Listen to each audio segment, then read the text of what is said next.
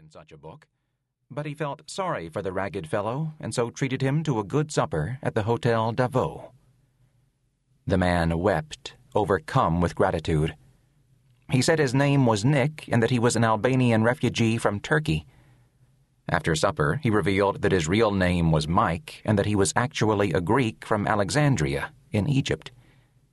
The dream book was worthless, he said, full of extravagant lies, and he apologized for imposing in such a way on the young soldier. He apologized, too, for his body odor, saying that nerve sweat or fear sweat made for a stronger stink than mere work sweat or heat sweat, or at least that had been his experience, and that he was always nervous when he spoke of delicate matters. Perhaps he could repay the kindness in another way. He had another book. This one, the Codex Pappus, contained the secret wisdom of Atlantis. He could not let the book out of his hands, but as an adept in the Gnomon Society, he was permitted to show it to outsiders or perfect strangers who gave some promise of becoming Gnomons. Lamar, who was himself an entered apprentice in the Blue Lodge of the Freemasons, expressed keen interest. It was a little gray book, or booklet, hand lettered in Greek. There were several pages given over to curious diagrams and geometric figures, mostly cones and triangles. Mike explained that this was not, of course, the original script. The original book had been sealed in an ivory casket in Atlantis many thousands of years ago and committed to the waves on that terrible day when the rumbling began. After floating about for 900 years, the casket had finally fetched up on a beach in Egypt, where it was found by Hermes Trismegistus. Another nine years passed before Hermes, with his great powers, was able to read the book, and then another nine before he was able to fully understand it, and thus become the first modern master of the Gnomon Society.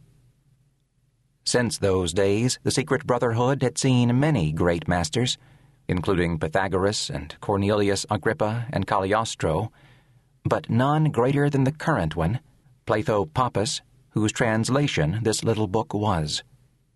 Pletho lived and taught in the Gnomon Temple on the island of Malta with his two adepts, Robert and a man named Rosenberg. Lamar was embarrassed to say that he had not heard of this society, nor was he aware that flotsam of any description, literary or otherwise, had ever been recovered from Atlantis. What was the book about? Mike apologized again, saying he was bone tired could they continue their discussion another time? He could hardly keep his eyes open and must now find himself a dark doorway where he might curl up and try to get a little rest. But Lamar would not hear of this, and he arranged for Mike to be put up in the Hotel Davos. Their friendship flourished.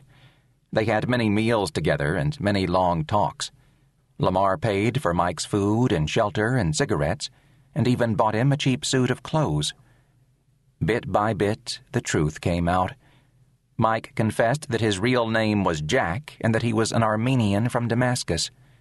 He was here on a mission.